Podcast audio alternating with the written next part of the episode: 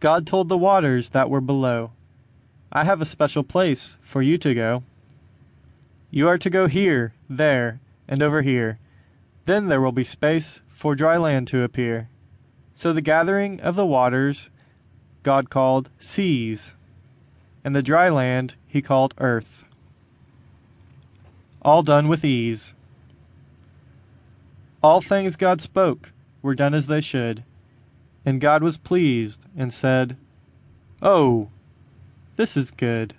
God told the earth to produce herbs, plants, and fruit trees, including vegetations, probably broccoli and peas. God is all powerful, He knows what to say. So the evening and morning were the third day. Genesis 1, verse 9 through 13.